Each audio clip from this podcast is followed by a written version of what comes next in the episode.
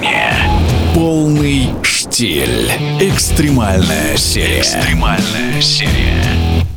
Следим за ходом 44-го ралли-рейда «Дакар-2022» Саудовская Аравия. Здравствуйте, уважаемые радиослушатели! Позади четвертый спецучасток легендарного автомотомарафона – самый протяженный в программе нынешнего Дакара.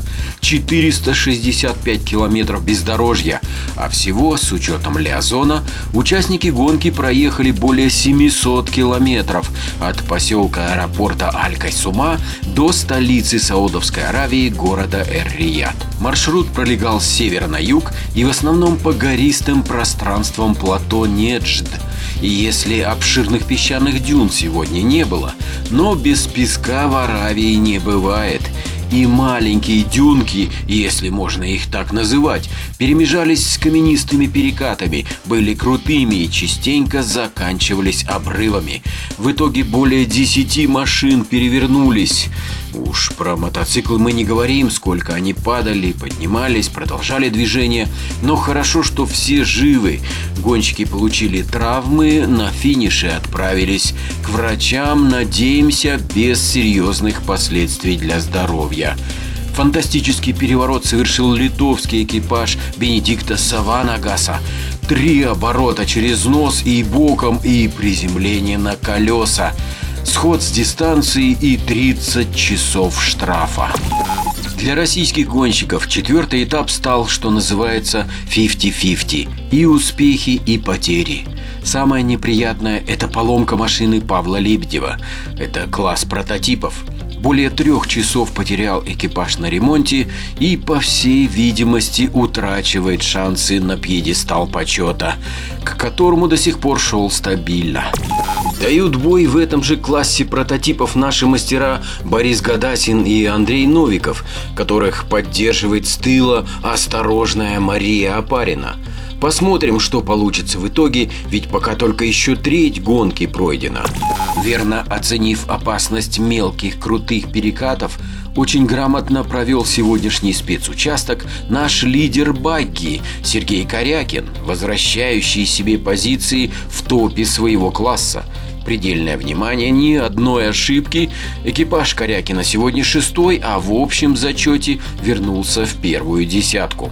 Новичок Дакара, российский квадроциклист Александр Максимов, сегодня не оставил шансов никому из соперников и уверенно выиграл сверхдлинный спецучасток. Мы уже собрались было открывать в редакции шампанское в его честь, как все испортили нам организаторы ралли-рейда.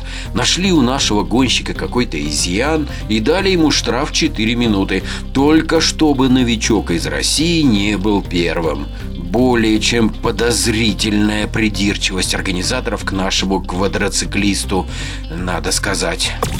Досадная неудача у одного из КАМАЗов, у экипажа Андрея Каргинова. Поломка коробки передач. Она автоматическая и уже в первой части сегодняшней дистанции начала сама выключаться. А на заключительном участке, когда маршрут пролегал по руслам рек, машина попала в зыбкое место и выбраться уже не удалось. Больше часа простояли наши гонщики. Мимо пролетали соперники, но один из грузовиков остановился остановился. Это был литовский экипаж номер 529 на Татре.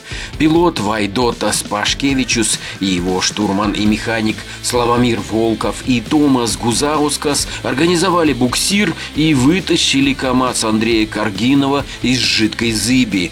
Благодарим литовский экипаж за помощь и отметим, что несмотря на потерю времени, экипаж Вайдотаса Пашкевичуса вошел в первую десятку на финише четвертого четвертого этапа. В целом же команда камазовцев снова показала класс, и весь пьедестал почета сегодня традиционно российский. Победа Эдуарда Николаева. Далее расположились Антон Шибалов и Дмитрий Сотников. Это был подарок гонщиков руководителю команды КАМАЗ-мастер, семикратному победителю Дакара, заслуженному тренеру России Владимиру Чагину. Сегодня у него день рождения – наша редакция присоединяется к поздравлениям. Владимир Геннадьевич, с днем рождения вас! Вашим опытом, трудом, настоящим горением совершаются сегодняшние успехи главной гоночной команды России. Это ли для мастера автоспорта не настоящее счастье? Крепкого вам здоровья и новых побед вашим ученикам. Примите и мои личные приветствия и поздравления. Евгений Штиль. Полный штиль. Экстремальная серия. Экстремальная серия.